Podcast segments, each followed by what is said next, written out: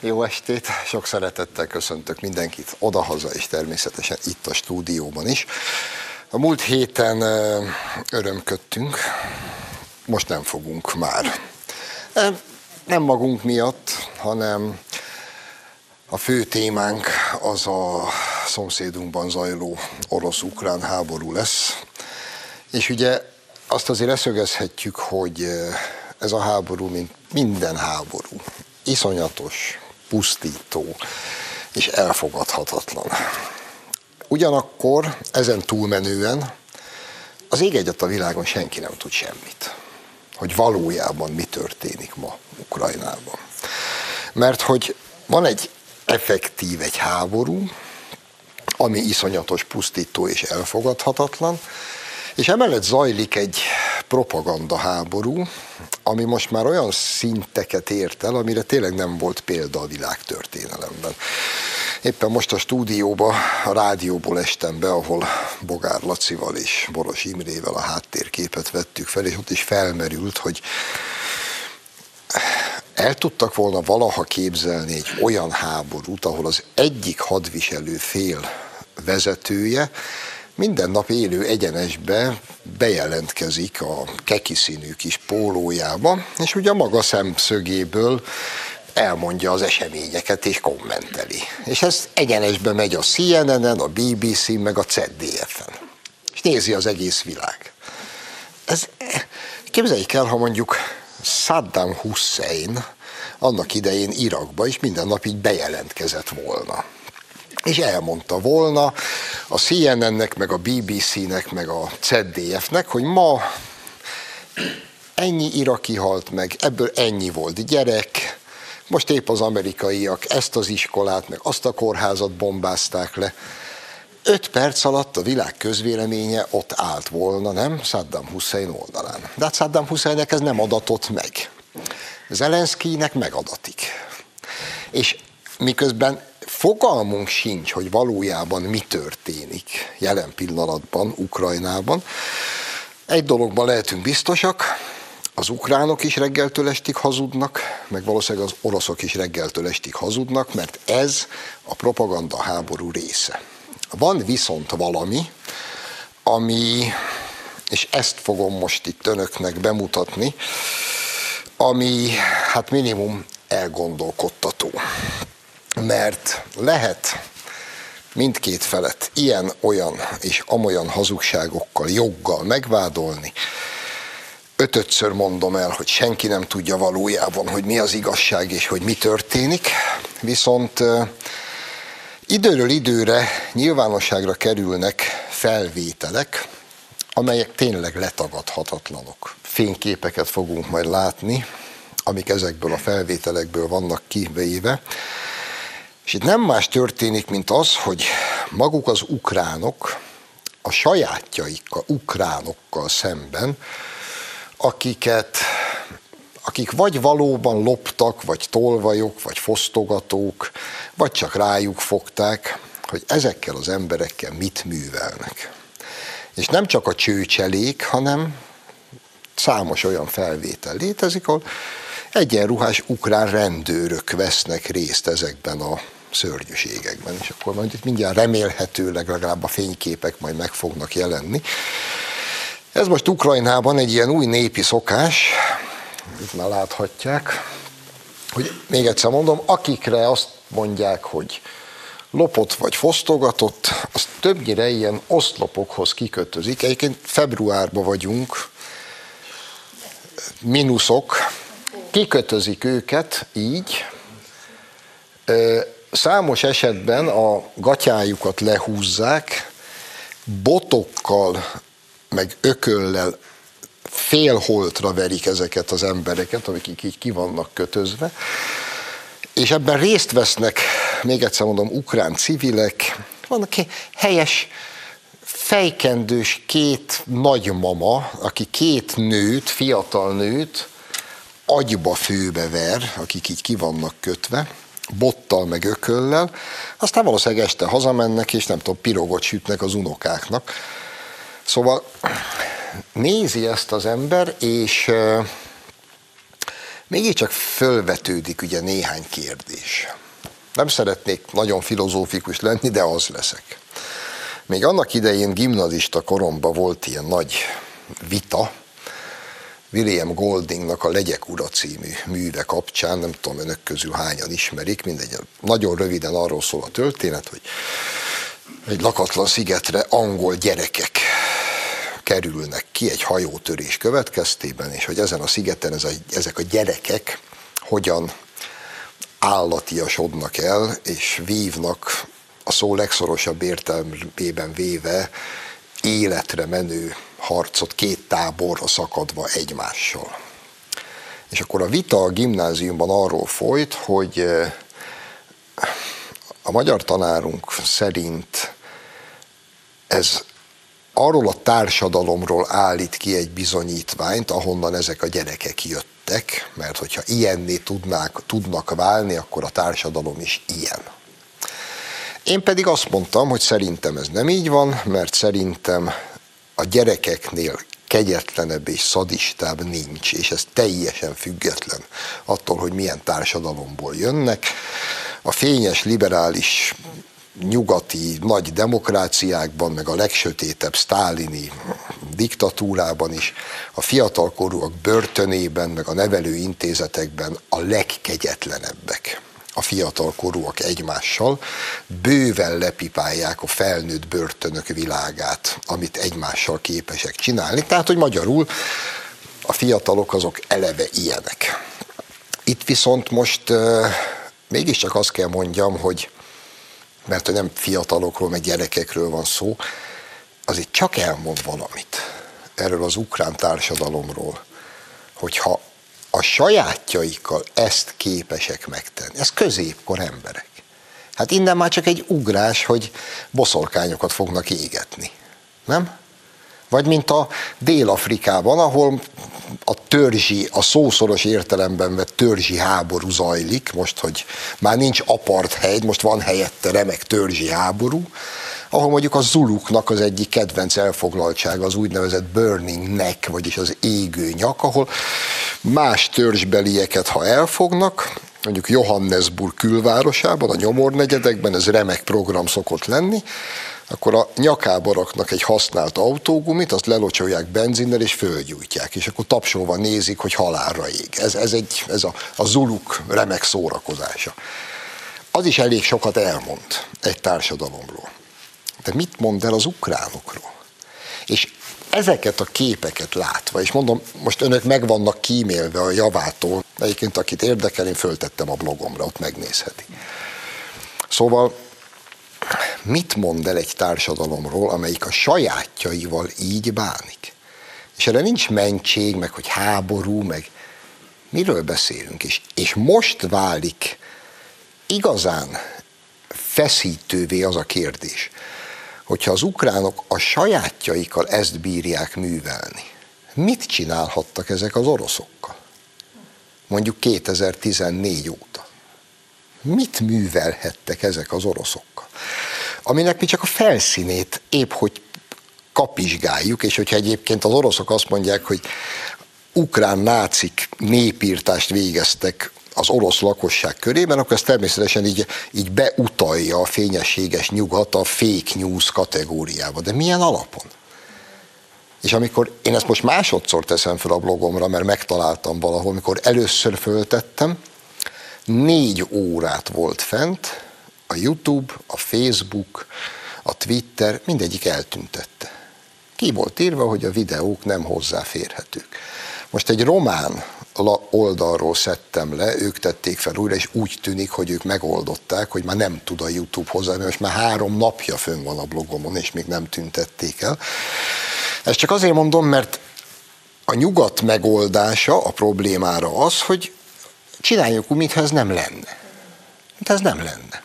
És megint csak önökre appellálva, ez a nyugat jogállamisági eljárást folytat ellenünk, meg Lengyelország ellen, mert nem tudom, mert nem engedjük be az o vé i-ba az el em bé té kút, Ukrajnát meg most készülnek soron kívül gyorsított eljárásba fölvenni, mert itt minden rendben van. Csak éppen oszlophoz kötöznek és agyonvernek embereket. Te minden f***a. Én nem tudom, akarok én ehhez a világhoz tartozni? Van nekem ehhez bármi közöm? És hányadszor teszem föl ebben a stúdióban azt a kérdést, hogy amikor mi a, a szabadságról álmodoztunk itt a fal rosszabbik felén, és a nyugat volt a példaképünk. Ez a nyugat volt a mi példaképünk? Te, ide vágytunk mi? Ebbe a Gané-hegybe. Emberek, Ukrajnát jövő héten, most kicsit túlzok, föl fogjuk venni trombita szó kíséretébe az é u-ba. Ezeket. Ezeket. És senki nem fogja megkérdezni, hogy gyerekek, hogy van ez az oszlophoz kötözős, agyonverős buli? Nem. Minket fognak továbbra is halálra cseszegetni, mert nálunk nincs jogállam. Tudom, hogy hosszú, és tudom, hogy deprimáló, és de, de higgyék el, ezek fontos kérdések. Mert, mert ha egyáltalán megpróbálunk a valóságról gondolkodni, akkor ezeket nem spórolhatjuk meg. És lehetne most, tudnék olyan adást is csinálni, hogy halálra röhögjük magunkat, de nem lehet mindig. Nem lehet, mert hogyha emellett elmegyünk mi is, akkor mi marad? És csak a, a végére bízom mindenki fantáziájára, hogyha az ukránok ezt megcsinálják a sajátjaikkal, akkor mire készülhetnek vajon mondjuk a kárpátaljai magyarokkal szemben most? Mire? Ebben a hangulatban, amit egyébként a fényességes nyugat előszeretettel terjeszt velünk szemben. Pusztán azért, mert mi nem vagyunk hajlandó fegyvert szállítani nekik. Meg nem vagyunk hajlandóak szerelmes, párás szemekkel azt mondani, hogy nincsen f***ább, mint az ukrán. Mire? Mire számíthatnak a kárpátaljai magyarok? És majd, hogyha eljön az iszonyat, akkor majd mindenki emlékezzen erre a mostani kérdésfeltelésemre. És, és ennek kapcsán folytatván gyakorlatilag ugyanezt, és a nyugatról elmélkednék még egy kicsit. Erről se szoktunk beszélni, de én most már egyszerűen nem bírom ki. Szóval pár nappal ezelőtt olvastam az M plusz egy híradást arról, hogy egy volt Forma egyes pilóta, aki történetesen orosz és Angliában él, most speciál az ő házát zárolták, meg fosztották meg a vagyonát. Mert orosz. És ez hányadik? Hány hírt olvastunk eddig, hogy oroszok vagyonát elveszik? Most tök mindegy, hogy luxusjachtot, vagy házat, vagy bankszámlát, vagy akármit. Azzal a felkeltéssel, hogy orosz oligarcha. És? És? Tehát ez volna a jogállam? Tényleg? Hát a legsötétebb sztálini időkben legalább a látszatra adtak annyit, hogy legalább hoztak először valami hülye törvényt, aminek alapján elkövették a legvérlázítóbb törvénytelenségeket és embertelenségeket. Meg legalább rendeztek ilyen kirakatpereket. Ma tényleg most megint bogárékkal erről beszélünk, erre már nincs szükség. Hát miért? Egyszerűen így közlik. Zároltuk iksz ipszilon orosz vagyonát. Milyen alapon? És mondjuk akkor, hadd kérdezzem meg a kötelező tisztelettel, mikor a szeretve tisztelt Egyesült Államok visszabombázta a középkorba a szíreket, az irakiakat, az afgánokat, meg a líbiaiakat, meg a jugoszlávokat, a szerbeket.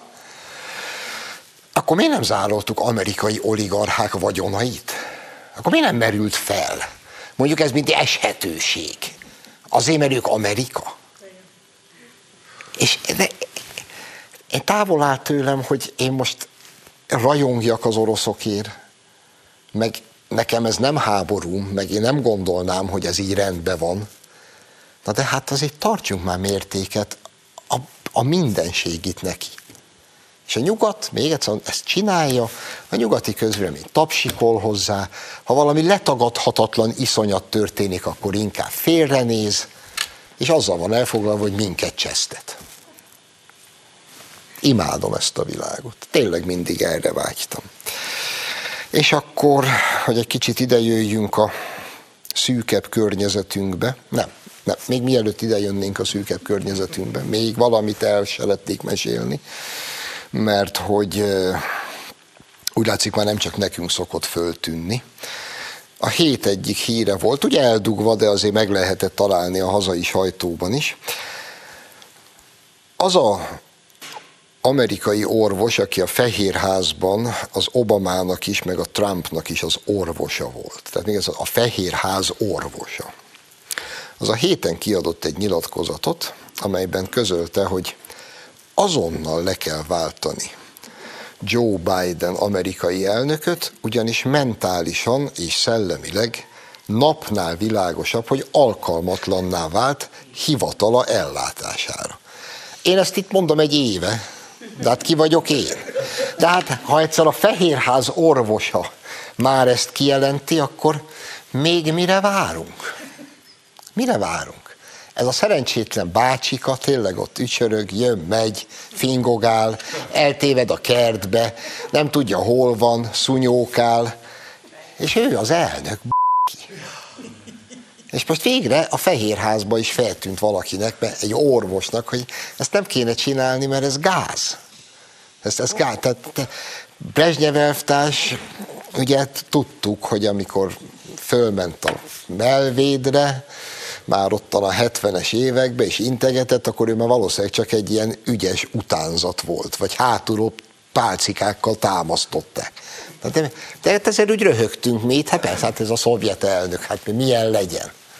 Tehát mi gondoltátok volna valaha, hogy az Egyesült Államok elnöke püntlit úgy fog kinézni, mint a legf***ább szovjet pártfőtitkárok, és annyi esze is lesz? Hát tessék, ezt is megkaptuk. És akkor miért csodálkozunk a nyugat állapotán? Ez van, ez jutott nekünk. És akkor most jövünk egy kicsit közelebb házunk tájához, mert azért a hülyeség vonatról nem lehet ám leugrani.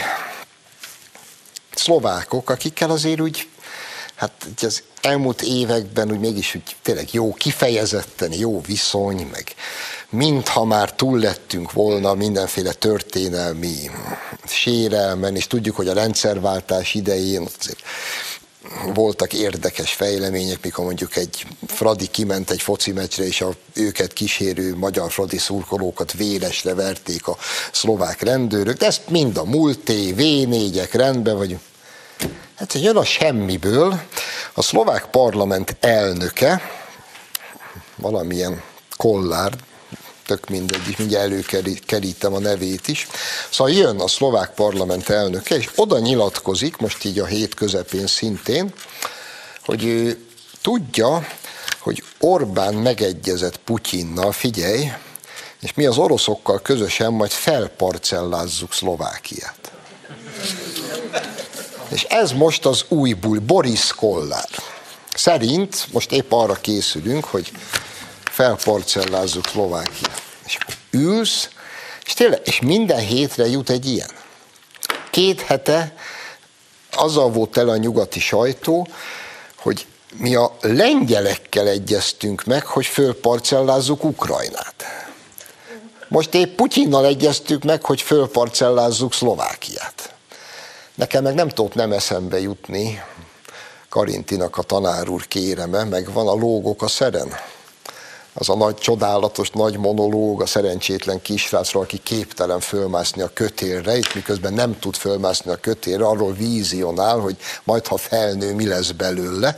És akkor ott hangzik el ez a mondat, hogy majd, amikor Magyarország miniszterelnöke leszek, és már megoldottam az élet értelmét másodfokú egyenletekben, ezt követően néhány egyszerű diplomáciai húzással Angliát, mint gyarmatot Magyarországhoz fogom csatolni. Hát és te Kollár bácsi, akinek egyébként tíz anyától tizenegy gyereke van, csak hogy tegyünk a srác mögé egy kis történelmi hátteret, jó gyerek lehet, nem? tíz nőtől tizenegy gyerek, az, az még, még ebben a mai világban is az ember kicsit úgy fölszisszen. És most ül Pozsonyba, a parlamentbe, és megálmodta, hogy mi néhány diplomáciai húzással fölparcellázzuk Szlovákiát. És ez, és ez nagy karriert fut be a lipsi sajtóba, és mindenki elkezd rettegni. Na, ehelyről üzenjük a Kollárnak, hogy Kollár, te egy hülye vagy. Igen. És egyébként nem fogjuk fölparcellázni Szlovákiát. Nyugodjál meg! Kell még valamit mondanom, Ildikó? Akkor tartunk egy rövid szünetet, és a második részben Kósa Lajos lesz a vendégem.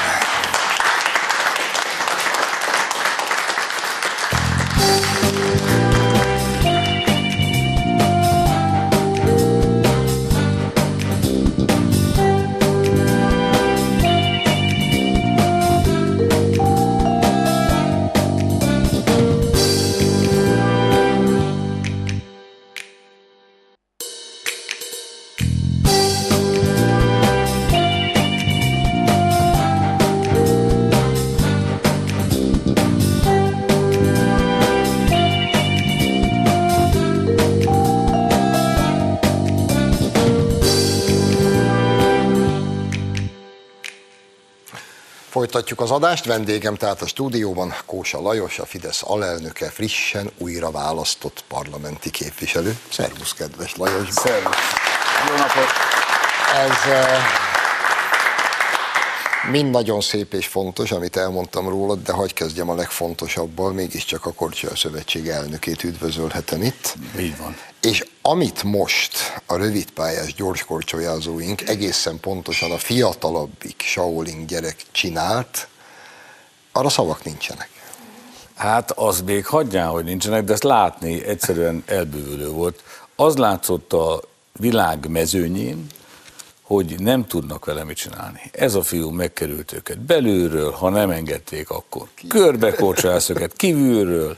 Egyszerűen látszott, az ezres döntő már látszott, hogy a koreai srác, aki egy nagyon-nagyon jó versenyző, meg a kanadai, az tudta, hogy akármit fognak csinálni, ezt nem nyerhetik meg. Tehát, tehát látszott rajtuk, hogy, hogy elvesztették azt a hitet, hogy az Ádót ezen a vé bé meg lehessen nyer, verni, és hát ugye nem elég, hogy ötszázon csinált egy fantasztikus olimpia aranyat. Ha, és most itt pedig négy olimpiai ér, vagy négy világbajnoki érmet, de ráadásul olyan magabiztossága, hogy itt nem volt kérdés, úgyhogy a valaha volt legjobb eredményt értük el világbajnokságon. A tíz aranyérem van, ebből négyet ö, hazahoztunk, és emellett zajlott Torontóban a, a szinkron világbajnokságot, pedig a lányok a valaha volt legjobb eredmény nyolcadik helyet értek el. Ezzel felzárkoztunk a nagy nemzetek közé, mert most már két csapatot indítottunk a következő világbajnokságon, és mindezt úgy, hogy egyébként a fiúknál a fiú csapat átlag életkora húsz és fél év volt, a lányoké huszonegy. Tehát egy abszolút csikó csapattal mentünk ki. Az Ádó volt a Dólján a legidősebb, huszonnégy éves. Volt most egyébként. Nem olyan egész, tehát egészen tehát benne még benne van egy, legalább egy két olimpiai ciklus, úgyhogy én nagyon-nagyon örültem, és ezúton köszönöm mindenkinek a segítséget, akinek része volt benne, fantasztikus. Mi köszönjük és gratulálunk. Köszönöm.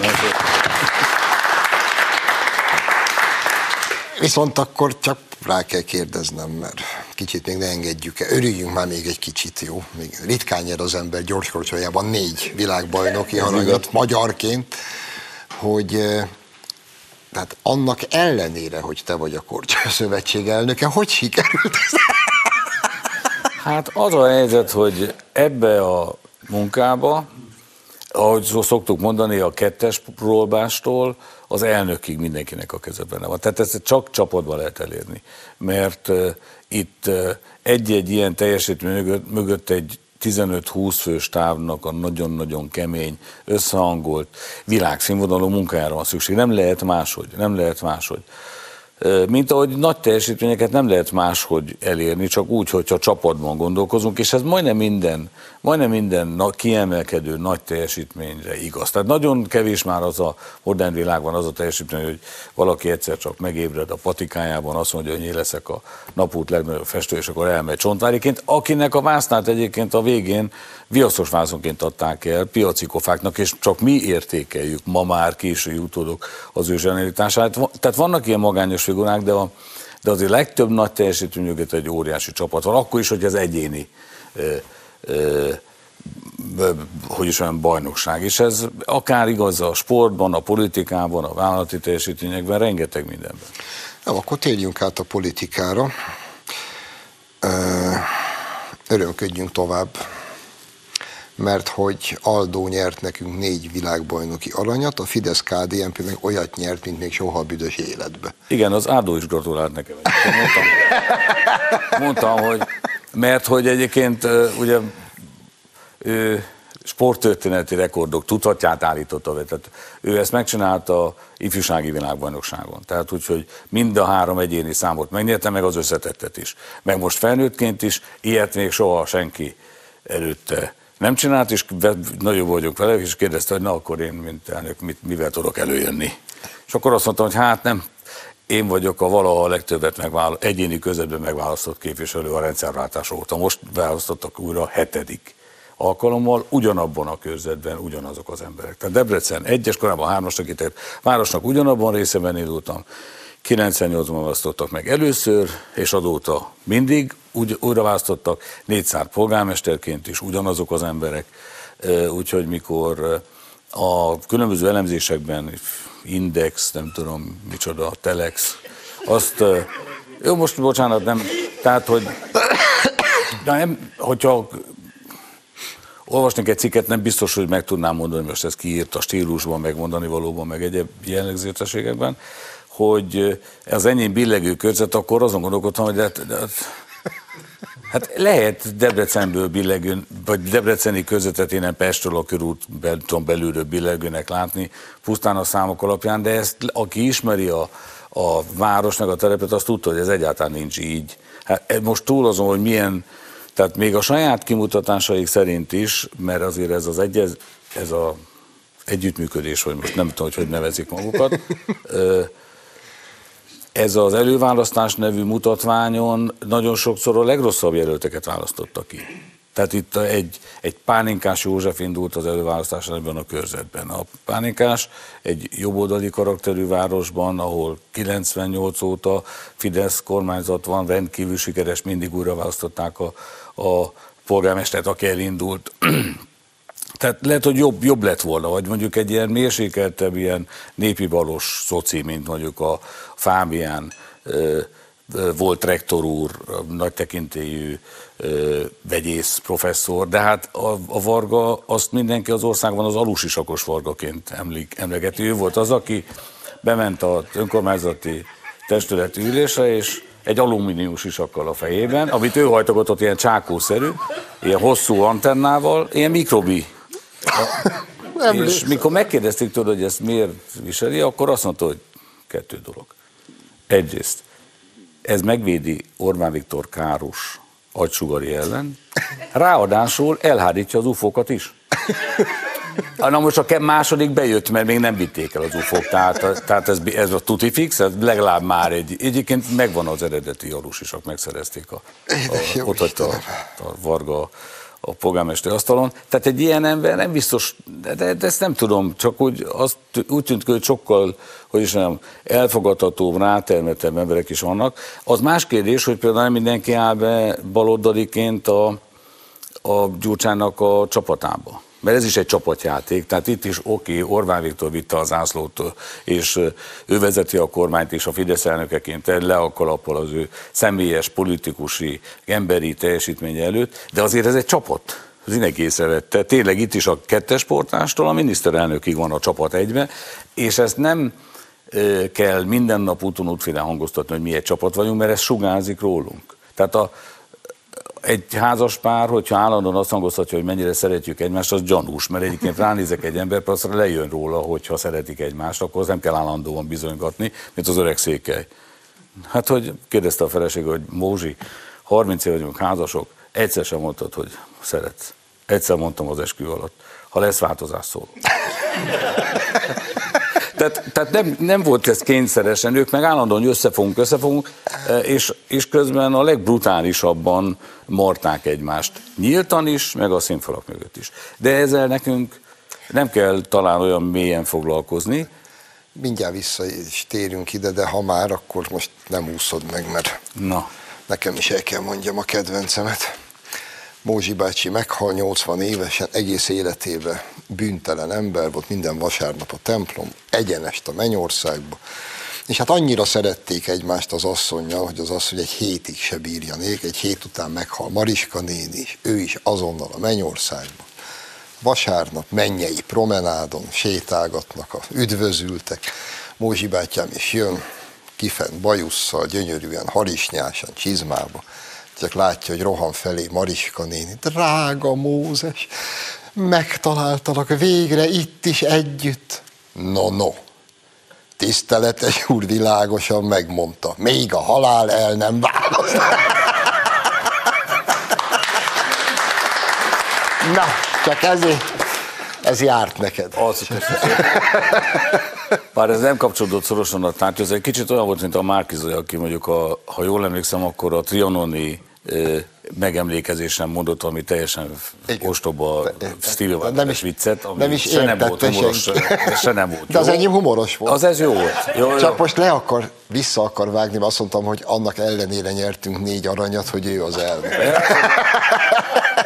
Ezt mi nem rége, harminc éve csináljuk egymással, nem számít. Tudod, mikor nyerek még egy aranyat?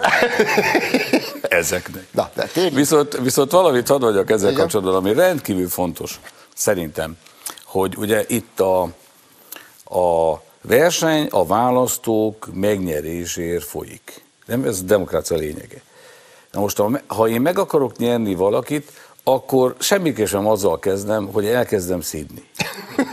Ledegradálom, idióta, ö, agymosott, ö, gombával etetett, vagy trágyával, trágya, etetett vagy trágyával etetett gombával, nem is tudom melyik a kettő közül. Tehát nem mondok ilyeneket, mert, mert becsülöm az embertársaimat. Nem? Hát, hogyha hát az ember barátkozni akarok valakivel, akkor nem lesz idom a sárga földig. Az egy furcsa metódus.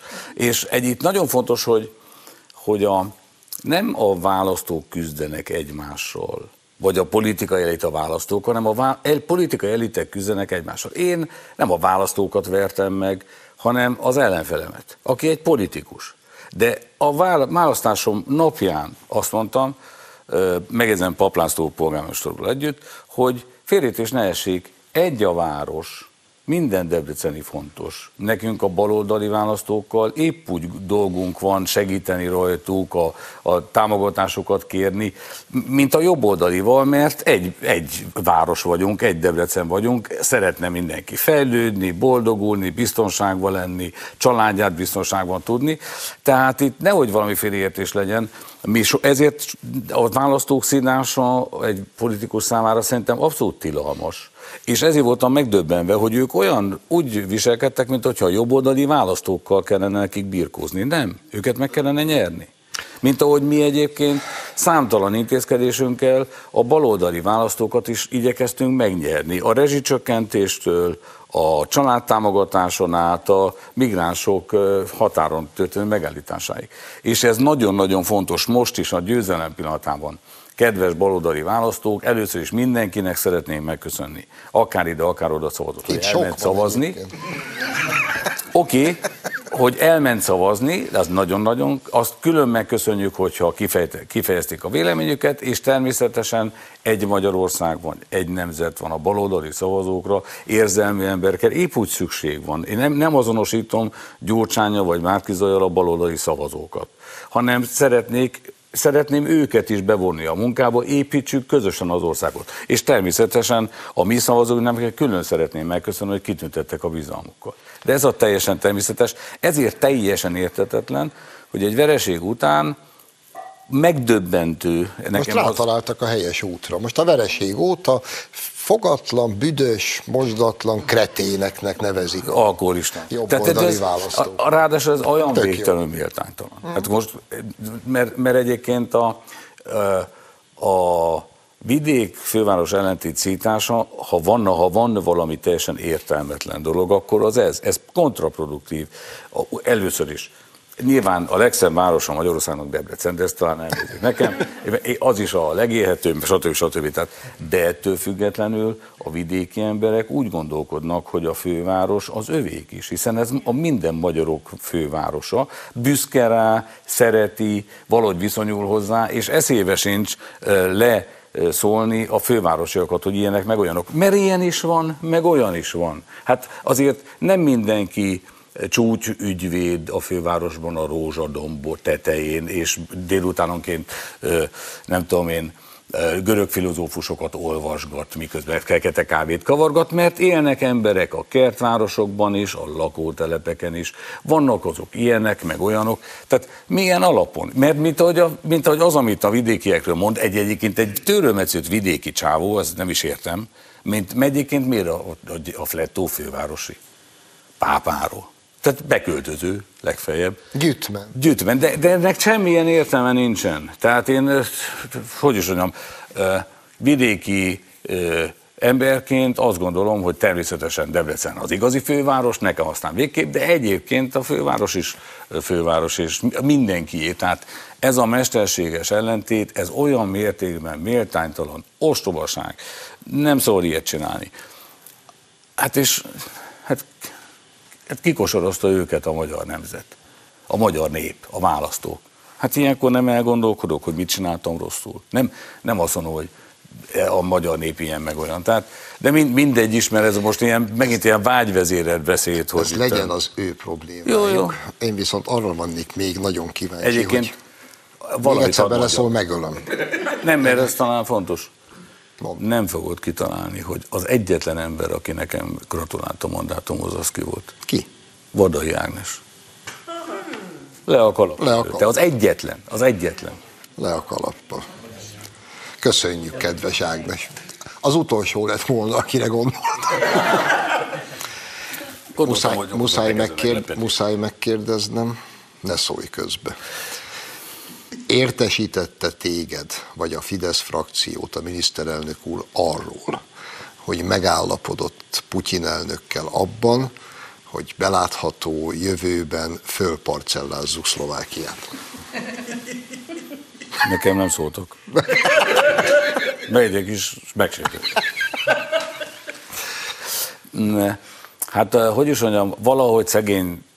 Ö, Kollárnak, ha jól mondom a nevét, Boris Kollár. Le, le kellett ezt reagálni, mert ugye ö, Szlovákiában is, Csehországban is az a helyzet, hogy, hogy mi azt bizonyítottuk be nekik is, hogy egy nagyon stabil, konzekvens, konzervatív, jobboldali nemzeti politikával igenis óriási sikereket lehet elérni.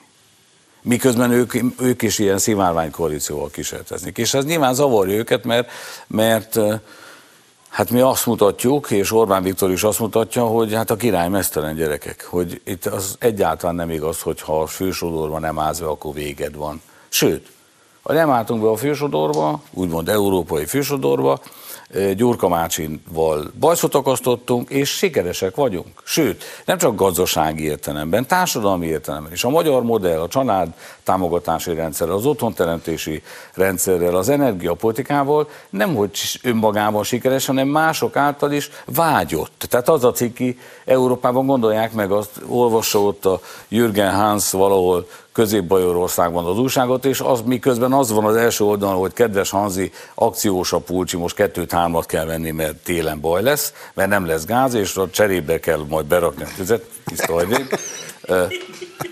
Tehát, tehát virágcserébe szerintem százötven év ezelőtt sem, már a magyar legszélesebb családokban se raktak tüzet, tehát na mindegy, zárójel bezárva. Eközben azt olvassa, hogy itt Magyarországon, és akkor gyorsan átszámolja a, a benzin másféle óra, ja nálok három. Na, és akkor egy csomó mindent lát, itt emelték a nyugdíjat, ott nem, stb. stb. És a, a végén azt mondja, hogy na, ráadásul még ez egy nemzeti eh, politika, amit a magyarok csinálnak, mi lenne, mi lenne, ha mi is ezt csinálnánk, és nem azt a sok elmebetegséget, amit egyébként az európai balliberális zöldszínű fősodor csinál. Tehát ilyen értelemben a Viktor veszélyes, mert ő az a kisfiú, aki már negyedszer kiáltotta azt, hogy a király meztelen, és tényleg meztelen, és még mindig nem, nem náspángolták el, sőt, támogatják a sajátjai. Jó, tehát akkor magyarul meg tudjuk nyugtatni a szlovák barátokat. Különben is egyébként a... nem fogjuk őket mostanában. Szlovákiára az lenne a leghalálosabb csapás, hogyha megegyeznénk velük, hogy a pozsonyi főpolgármester, itt, itt főpolgármesterék fél évet, karigeri meg ott. Na de, na de, na de, ez, de ilyet az ember a szomszédjaival. Ennél sokkal jobban tiszteljük és szeretjük őket, szóval ez, ez a végtelen méltánytalanság lenne.